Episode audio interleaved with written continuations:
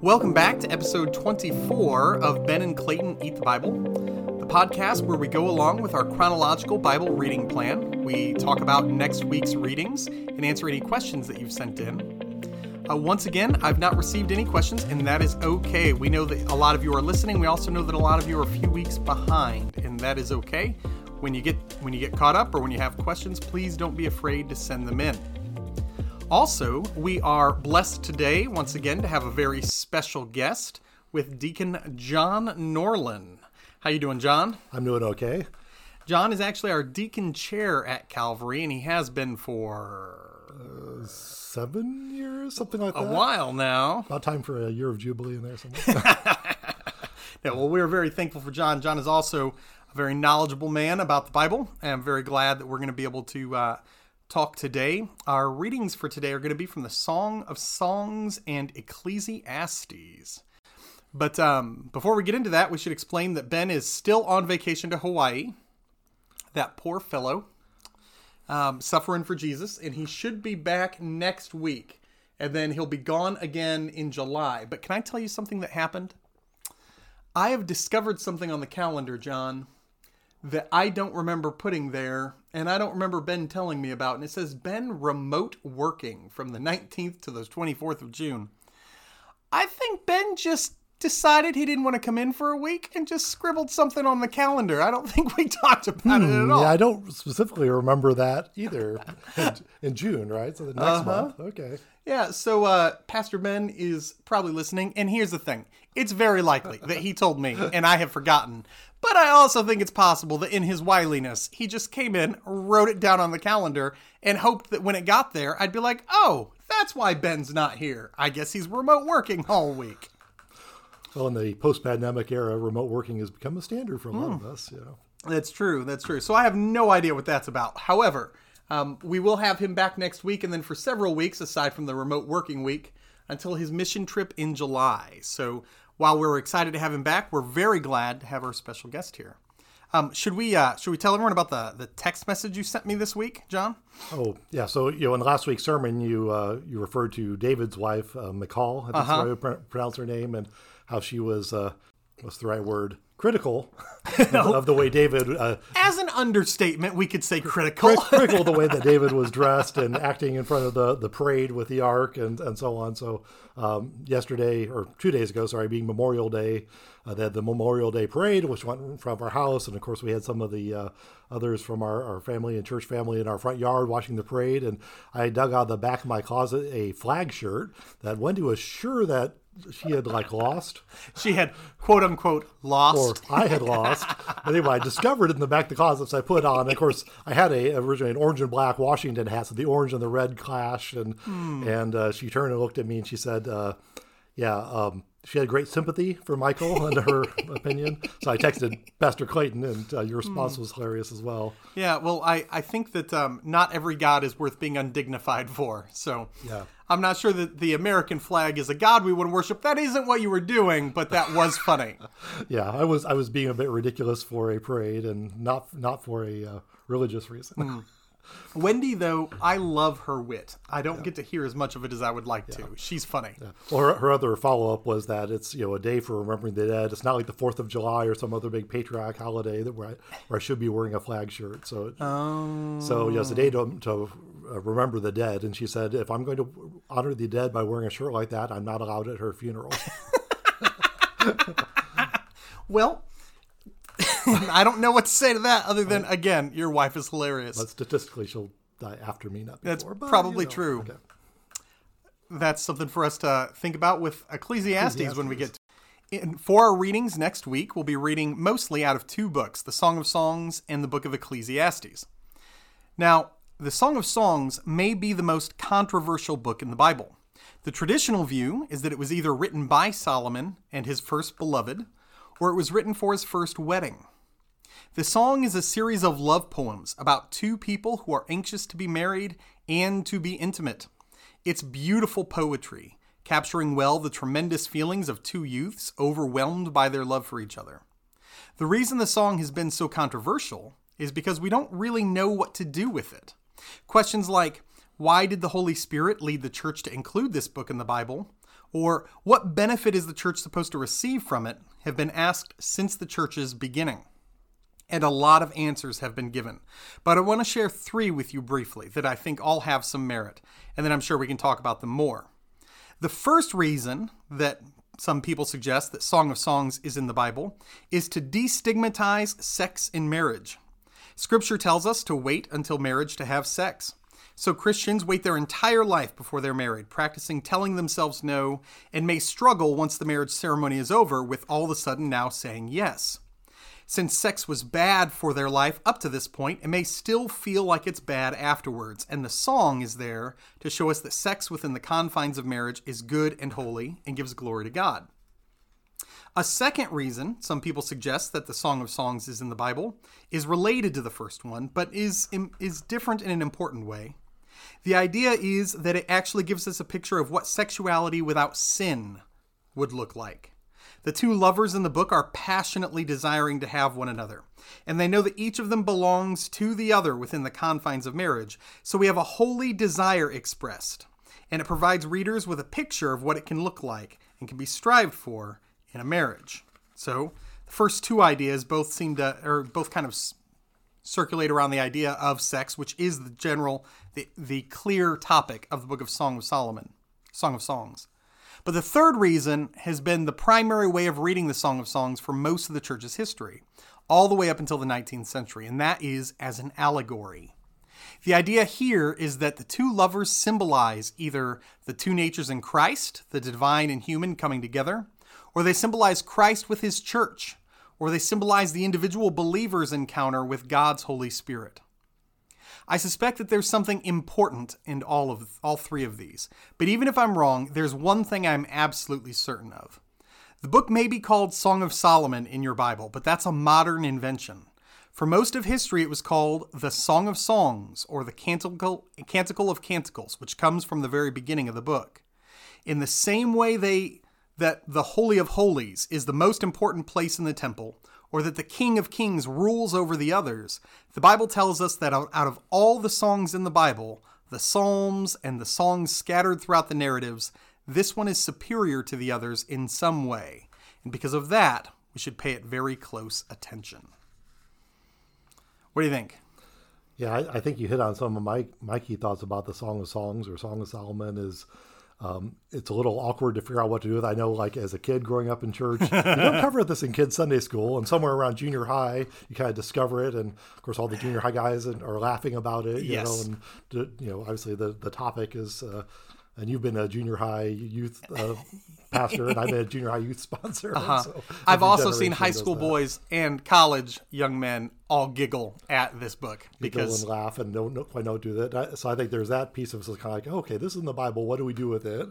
Mm-hmm. Um, and I think a, a related thing is that just is very clearly, you know, this was good romantic language for the time, but some of the some of the wording of these things just, just don't quite ring true. And just just as experiment yeah. was coming up, I, I said to Wendy the other day, uh, your your hair is like a flock of goats coming down from Gilead, and your teeth are like mm. freshly washed sheep coming up from the from the shearing. And, and, tell me how she just fell into your arms. Oh yeah, she kind of gives me a strange look. And of course, knowing her song of Solomon, she gave me some uh, wise wise remark. I think something along. I washed my hair so it doesn't smell like a flock of goats or something mm. to that effect. But you know, and, and her teeth are not fuzzy like sheep. But, you know, but it's not. Yeah, we don't usually say your your temples are like pomegranates, your neck is like the Tower of David. That's not our modern love language. No, that's not. That's um, not usually how we talk today. But the language is rich. The poetry yeah, itself, oh, the love rich. poetry, is rich and full, and it if you're someone who likes poetry, even apart from the the spiritual benefits of the book, it is just beautiful love poetry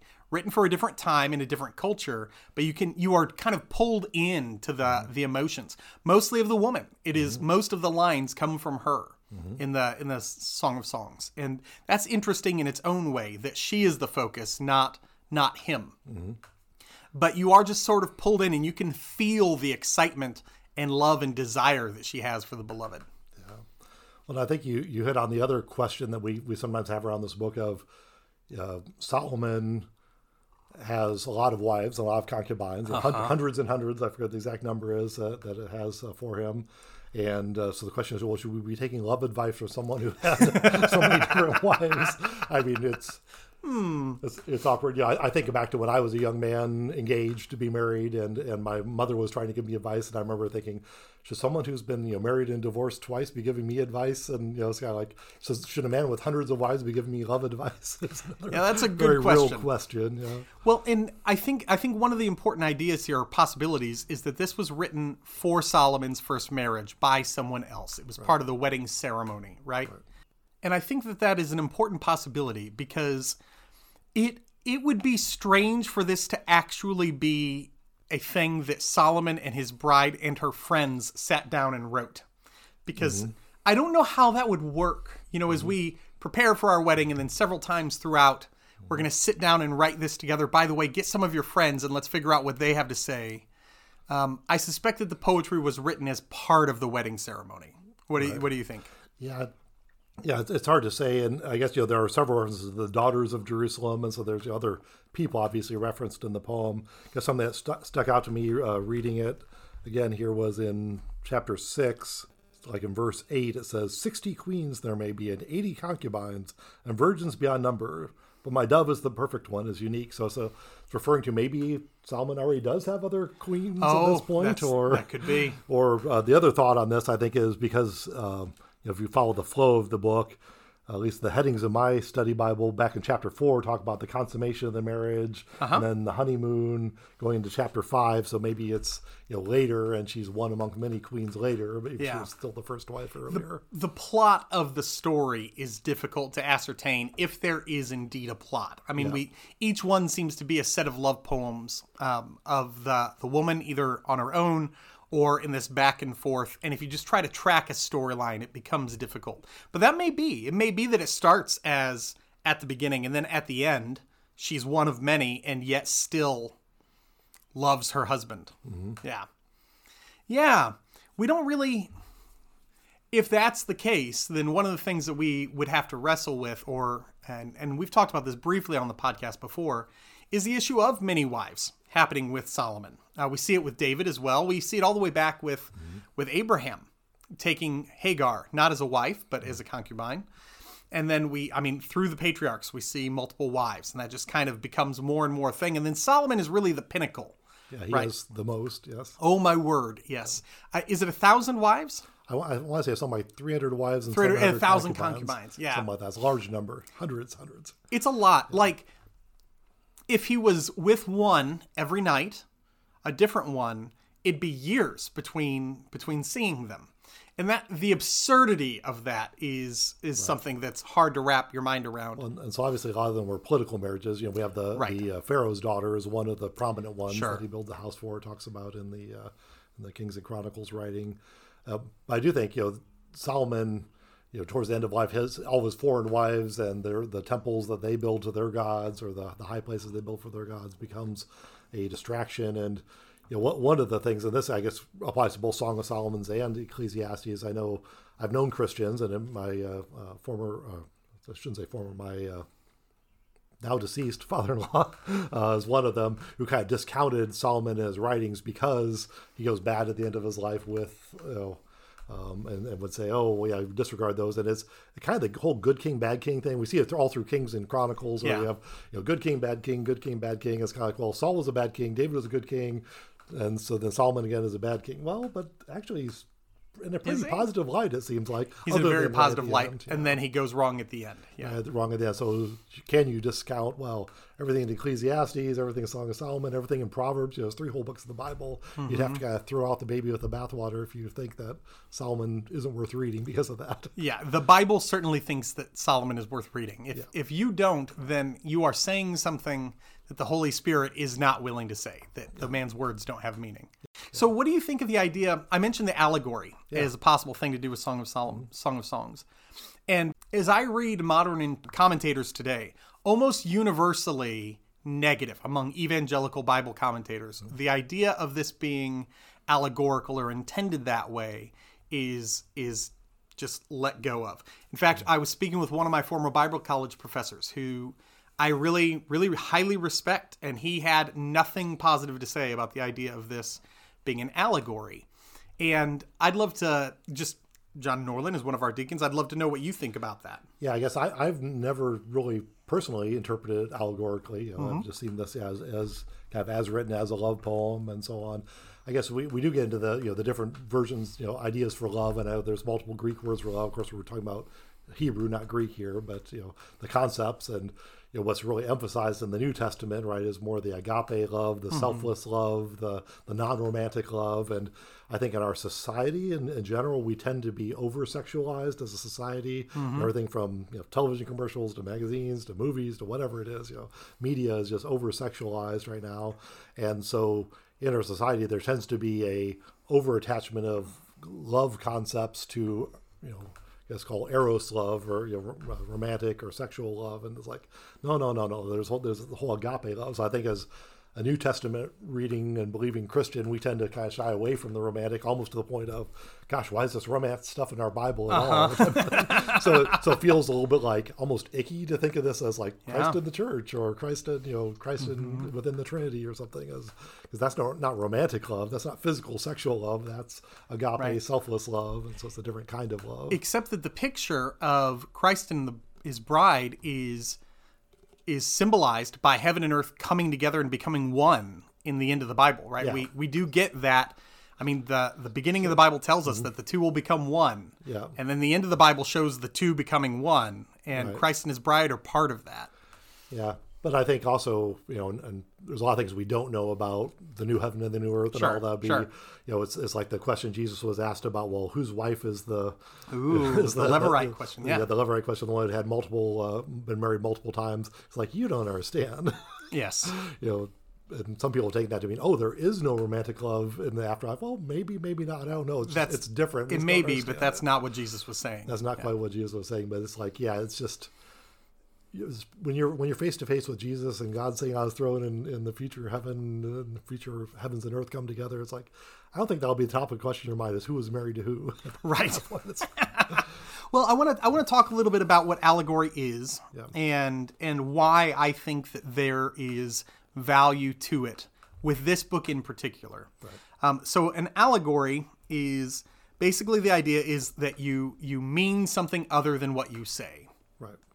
Now there's there's two different ways of doing this. One way is that you think about certain figures or events in the Bible representing later figures or events in the Bible, right? So we see in Solomon, for example, a picture of of Jesus. You know, mm-hmm. there is the the King of Kings connection to Jesus. And Solomon seems to be built up that way, especially in Chronicles, for us to read him as mm-hmm.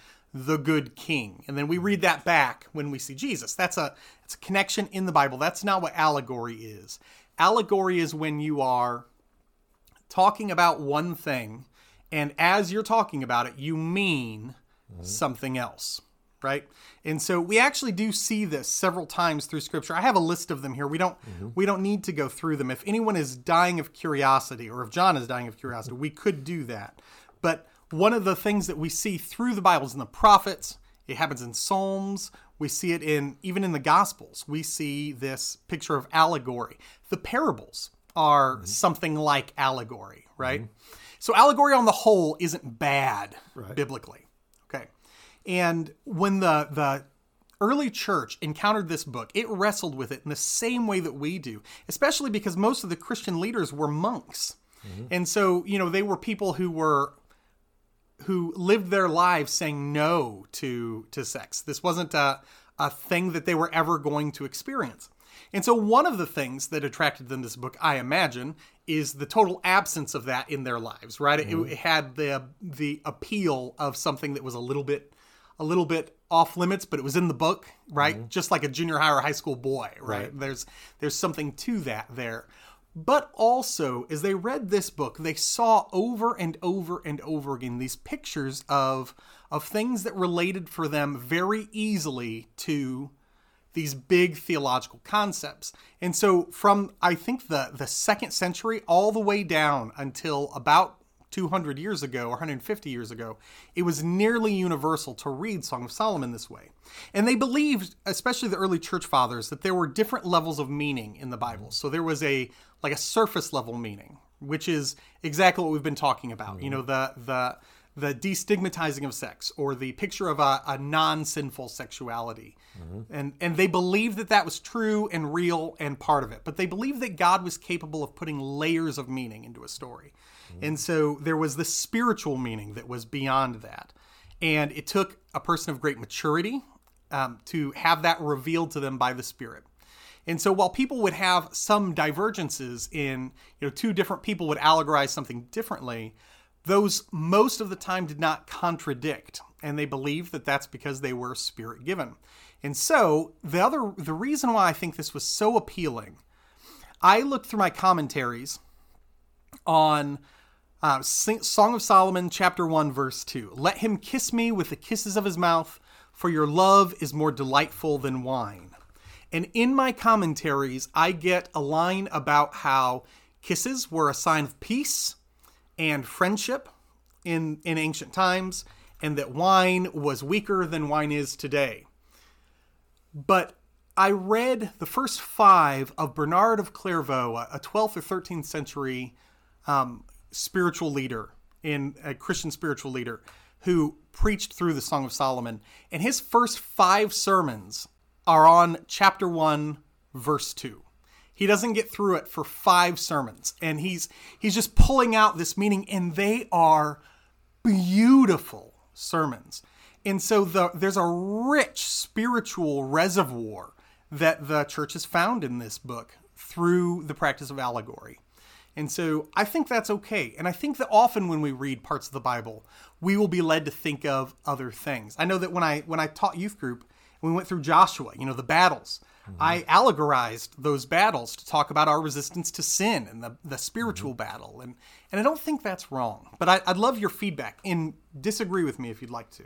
Oh yeah, I, I, I think it's I think it's fair. I think the, the challenge with reading anything allegorically is you know, like I said, you can come up with different meanings depending on how you how you take it, what you take symbols uh, to mean, and you know, it's this isn't prophecy, right? But I know, like in prophecy, when we try to read symbols in prophecy, that's where we get all sorts of strange things. Sometimes of you know, people predicting a certain date that a certain event is going to happen, or a certain thing clearly means something, and then history says, "Oh wait, actually, maybe it didn't mean that." And so, uh-huh. so you know, allegories you, you really have to be sure that this is what the spirit's telling you. I guess if you're going to read something allegorically, is absolutely is, is the risk. And there's some things like you know when Jesus gives a parable and then explains there the parable's fairly clear what it's alluding to, or even says you know this is like this. You know the the king, kingdom of heaven is like a mustard seed or something. And that's pretty clear what his allegory is. It's not hidden, mm-hmm. not hidden at all. But, it's not hidden. You're right, yeah. and that's that matters. But in this case, yeah, it is hard to say. Yeah, what does the kiss mean? What does the wine mean? It could, yeah, you could so yeah, a good preacher, I'm sure, could yeah, pull a good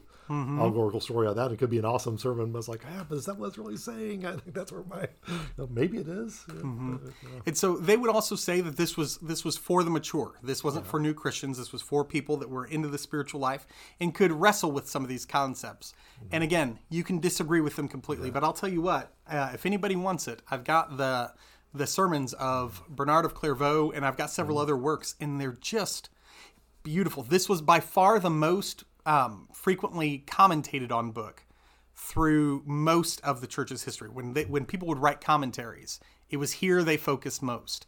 Origen of Alexandria wrote two or three on it. Almost every major name for about 1500 years wrote a commentary on the Song of Solomon, hmm. talking about the allegory. There are a few exceptions. Augustine didn't write one. Uh, Calvin didn't write one, but most of the others did. Okay, yeah. be interesting, interesting to study up yeah. on that and see what it, see what they say. Yeah. I do want to take us to one specific verse, uh, chapter two, verse four.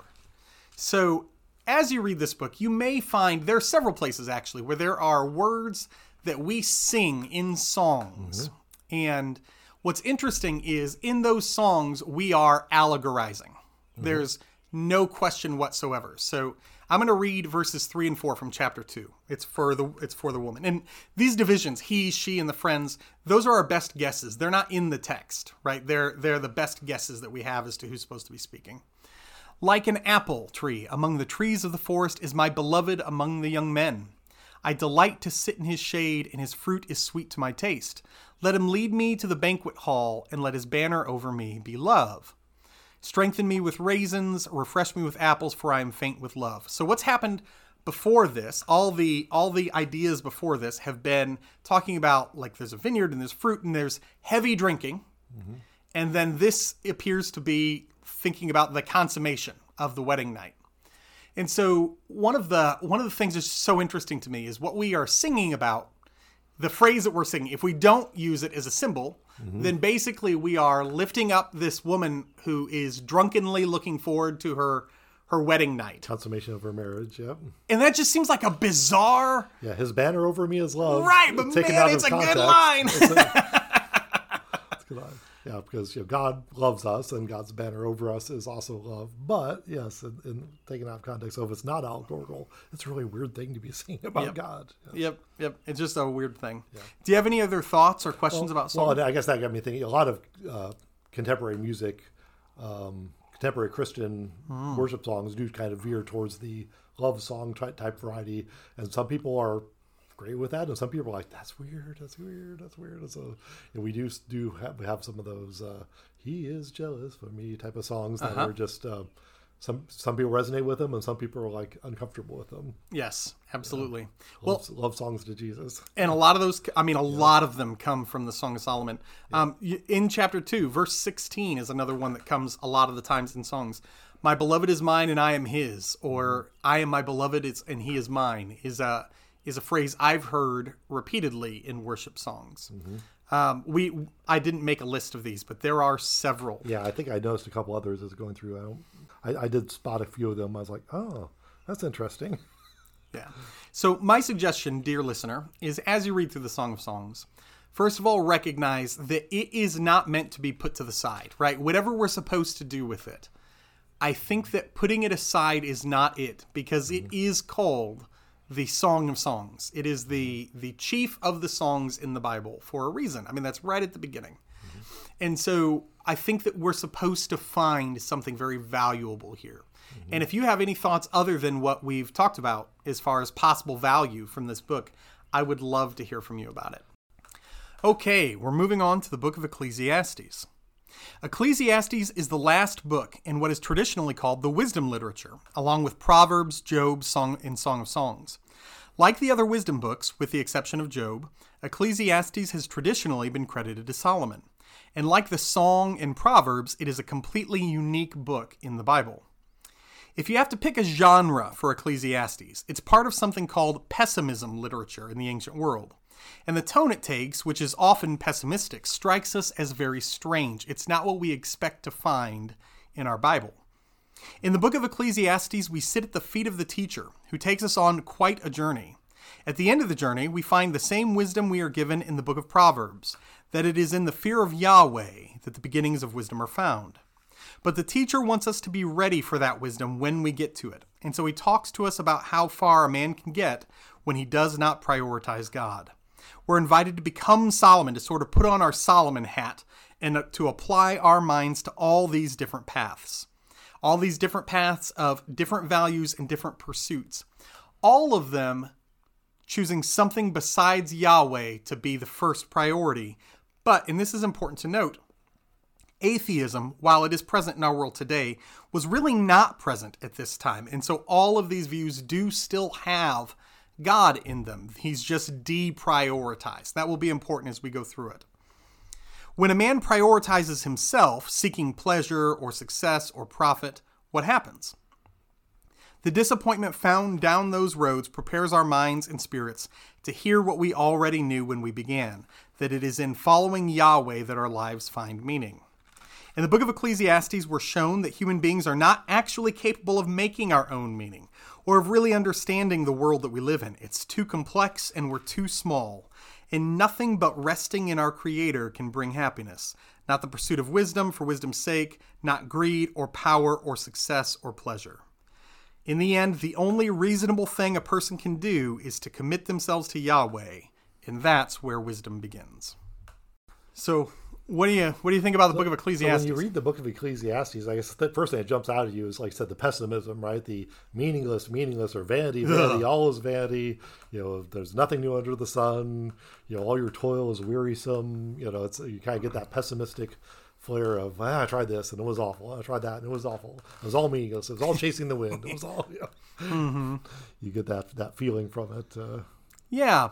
Well, and it's it's what's interesting about it is we struggle with the same kind of idolatry today that he's talking about here. I mean, there's no there's nothing ironically, there's nothing new under the sun, right? There's none of these are news to us. The pursuit of money, the pursuit of power, the pursuit of wealth, or I mm-hmm. already said money, but of pleasure, none of it is mm-hmm. is new today and all of it was known then, and all of it is explored in the book of Ecclesiastes as a meaningless pursuit. And I find that fascinating. and even you know doing great things, you know, great building projects he talks about in here. You know, I think of our, our billionaires today, our you know our Bill Gateses and Elon Musk's and so on. It's like, well, I'll build a rocket ship and send it to Mars and do all these great things, and in the end, you know, it's all still pretty meaningless without God. Mm-hmm. That's exactly right. Even wisdom without God is well, it's not wisdom; it's meaningless. But I want to I want to take a look at one of these, and let me see here if I can find. Yeah, so I'm actually going to read a few verses, if that's okay, and then we can kind of we can kind of dive into it. This section from chapter two, verse 17, all the way through, um, well, through the end of chapter three, but we're probably not going to read that whole thing. We'll do it in bits. This section gets, I think, I think there's some important things here, and then some of this section gets very misunderstood. So, toil is meaningless, is how my Bible begins the heading. I'm going to read the end of chapter 2. So I hated life, because the work that is done under the sun was grievous to me. All of it is meaningless, a chasing after the wind.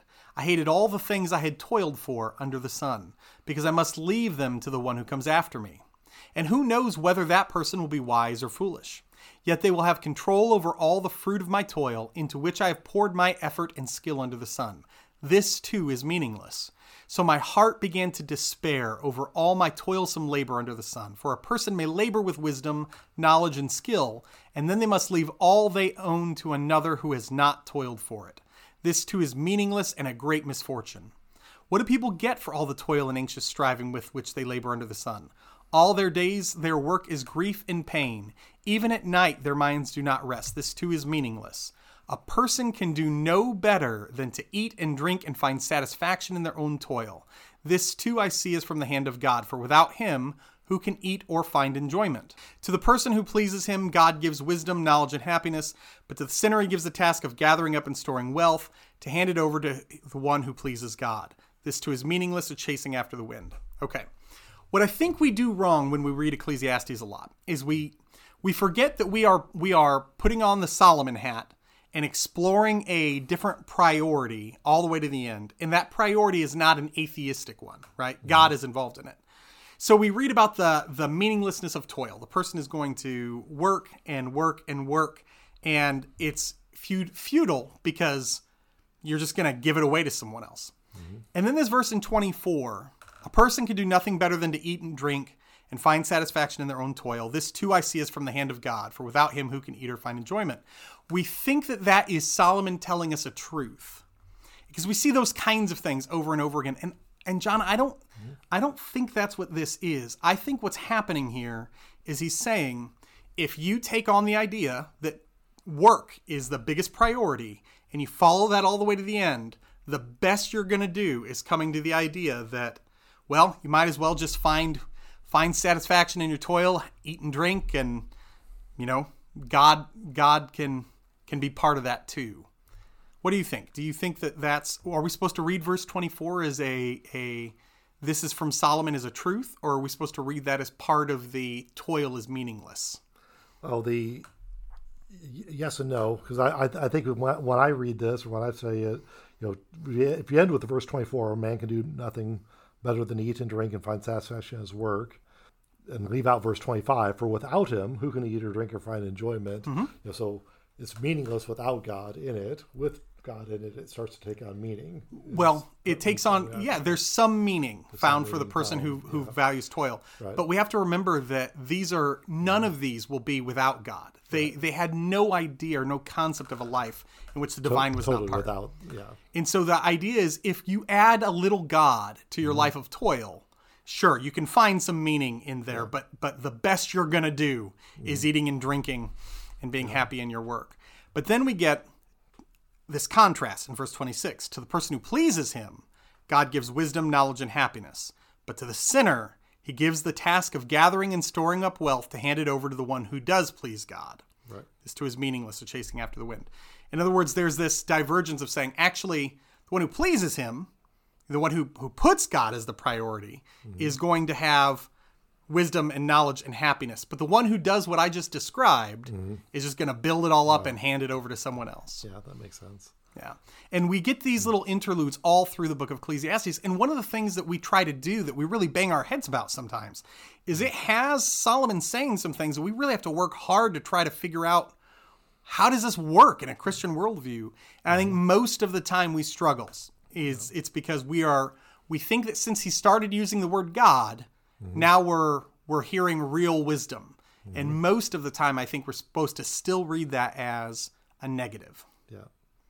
Well, and it, you know, it's interesting that you know his, his point here about work being meaningless and always having to hand it over to someone else. It's uh, the the thought that comes to mind is you know the the first house that we had, uh, the first house that Wendy and I bought uh, when we uh, moved out of a rental here in Washington was an old 1870s farmhouse on Jefferson Street, and we rehabbed that thing, you know, gutted it, you know, wiring, insulation, you know, new drywall, the whole nine yards. And Wendy uh, very carefully stripped all the paint off the old double hung windows and repainted them. We rehung the weights; they would open and close properly, and put a lot of work into that house. And then when we sold the house, the new homeowners ripped out the old windows Oh, and put no. in brand new replacement windows and, and cheap looking ones too. You know, so it's like no. so now every time we drive drive drive by our old house, it's like, oh, those ugly replacement windows. You know, all the all the hours of working on that. you know, trying to you know, but Oh, How but dare they, right? how dare they? Well, they owned it. You know, they, they, they bought it, right? Mm-hmm. But but is that? But in some sense, you know, we have this illusion of permanency in our brain that says, you know, everything is going to be the way it is forever. Well, everything we own will be that way. The house that we live in now was owned by someone else who Mm-hmm. did something else to it. You know, if we build a, you know, like Solomon built huge, you know, uh, temples and gardens and where they'll all be destroyed sometime. You know, nothing lasts forever on this on this earth. And so Yeah. everything will be given to someone who may be a fool. That's so that moves in that idea moves into chapter three, which is the best known of the verses in Ecclesiastes. And if Set to music. yes, and if we if I'm what I'm about to say breaks your heart because they're a set of verses that you love dearly, um, just ignore me or don't ignore me. Maybe you still feel free to love the verses. Just know a little better about what's probably meant here. So in chapter three, we read, um, "There's a time for everything." And what's interesting is the heading is even a time for everything, in a season for every activity under the heavens, a time to be born and a time to die, a time to plant and a time to uproot, time to kill and a time to heal, to tear down, to build, to weep and to laugh, to mourn and to dance, to scatter stones and to gather them, to embrace and to refrain from embracing, to search and to give up, to keep and to throw away, to tear and to mend, to be silent and to speak, to love and to hate, for war and for peace. And so this gets used. Even my my counselor loves this verse and has quoted parts of it to me many times as a source of comfort. What I think is pretty clearly happening in the book of Ecclesiastes is the author is taking us through things that are futile.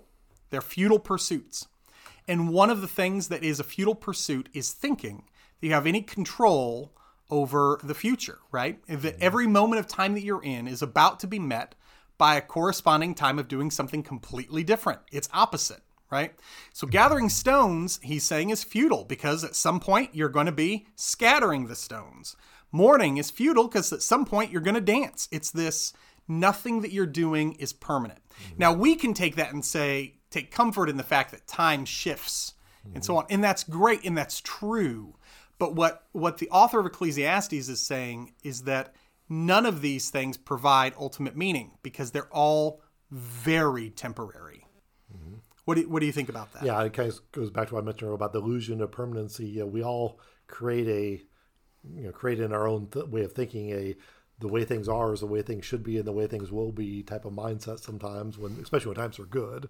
But, uh, but yeah, nothing is permanent. I, I know one of my mentors who since many years ago passed away from cancer, at one of my mentors at work, um, when we asked something, some change that was happening at work, you know, is this temporary or is this permanent? He kind of got this look on his face. He's like, the only difference between temporary and permanent is if you know the end date.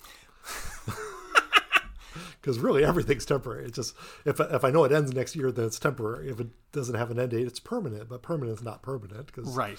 you know, no company will be around forever. No department within a company will be around forever. No job that you do will be around forever. Um, I, I'd love to hear. Do you have any thoughts about? I've got some more places to take us, but do you have any more questions or thoughts about Ecclesiastes as a whole? Any sections that really draw your eye or interest? No, I, I think, yeah, like I said, he goes through a lot of things he's he tried. You know, go on to chapter four, chapter five, you know, different things he's tried. I guess it, you know one of the noteworthy ones is the first part of chapter five, which is like even even worship itself, if if done wrongly, can be a meaningless pursuit. Right? He t- talks about you know guard your steps when you go to the house of God. Go near to listen rather than to offer the sacrifice of fools do not know what they do wrong. Do not be quick with your mouth. Do not be hasty in your heart to utter anything before God. So, I mean, just it's like, okay, I'm doing the right thing. I'm going and worshiping, but if I'm blabbing on like a fool, Mm-hmm. it might not be, you know, it might also be meaningless and chasing the wind if I'm not careful. Yeah. So there's yeah. Um, worship is funny because we have all these practices, right? We go to church, for example, and we do that. A lot of us do it every week, or we do it we do it regularly. And what do we accomplish with going to church? Well, on its own, we accomplish nothing. Reading your Bible, even praying, um, worship, these practices of worship are are not worship when they are just done to be done Right. um, we we a lot of times I think have this idea of spiritual maturity and spiritual growth that if I just do the things, then it's like I'm baking something, right? And and the Holy Spirit's then going to take it and cook something, and out comes a maturity, right? But the the the way we have to look at all these things is they are tools with which we are building something, and mm-hmm. and so going to church can be, I think, a major and, and it is an important part of spiritual mm-hmm. growth and maturity. It does not accomplish spiritual growth and maturity on its own. Neither does neither do any of the others. Yeah, and he's certainly not saying here don't don't worship. He's saying you know Right. be you know be careful, guard guard your steps when you go, and don't say foolish things, and don't let your mouth. Uh, verse six: Don't let your mouth lead you into sin. Um, and uh, down in verse seven, much dreaming and many words are meaningless. Therefore, stand in awe of God. So we're coming to worship, to stand in awe of God, not to say or do foolish Right. things. The pursuit can't be worship. The pursuit is God, and the way we pursue Him is, through, through worship. worship, yes. It's it's it would be like if you have a a problem with your yard not having a barrier between your yard and your neighbor's yard. And so your pursuit became buying the very best tools you could get. And then you bought all these tools and then you sat back happy with what you had done and never built a fence. Mm-hmm. Right? You've you've got all the best tools even even you know you go to like for me going to bible college and seminary i can i can have a really good tool for reading scripture. You know i can i can get into scripture. But if that's the if that's the purpose then i've i'm never going to accomplish what i i need to accomplish which is the purity of heart that comes with pursuing god first and foremost. Yeah. But it is weird to think I, I think it's hard for us to wrap our minds around how even worship can become an idol. Yeah, because it's right between uh, like RAFTA has a section on riches, and before that's a, sec- a section on political success, right? So it's kind of all wrapped into here. Is this? Yeah. Mm-hmm. well john do you have anything else on song of songs or on ecclesiastes yeah, not really. That I think I think we we hit all the high points as far as I know. Yeah, I mean, one of the thoughts that I had with this is we could mm-hmm. go theme by theme through Ecclesiastes and talk about each of them, but I mm-hmm. don't. I mean, that's literally what the Book of Ecclesiastes does, and so I didn't want to rob that from the the reader's experience. Uh, do you did you uh, think of a way to conclude that you wanted to use? Uh, sure. So let's do Ecclesiastes 9, starting with verse 7. Go, eat your food with gladness, and drink your wine with a joyful heart, for it is now that God favors what you do. Always be clothed, clothed in white, and always anoint your head with oil. Enjoy life with your wife, whom you love, all the days of this meaningful, meaningless life that God has given you under the sun. All your meaningless days. Stay hungry, my friends. Ben and Clayton Eat the Bible is a podcast ministry of Calvary Community Church. All contents are under copyright. Our theme music is by Alex Productions. Any thoughts and opinions are solely mine and Clayton's. That's funny. I was getting my haircut yesterday, and uh, and uh, Ryan was in the chair uh, at Julie Schrock's before me. Oh. And so as he greeted me, I said, "Oh, hey, by the way, you're a podcast star now." Like what? Like, well, you were mentioned on the podcast. Oh, that's right. Like I was. I haven't listened to this week's yet. I'll have to go listen to that now. So, That's what we'll do. We're going to start mentioning people from church so they all it's feel like- like they have to listen. hey Lee, you know you're mentioned on the podcast. Hey Dan, hey That's funny. Andy, That's a good know. idea. It's a good advertising idea. All right.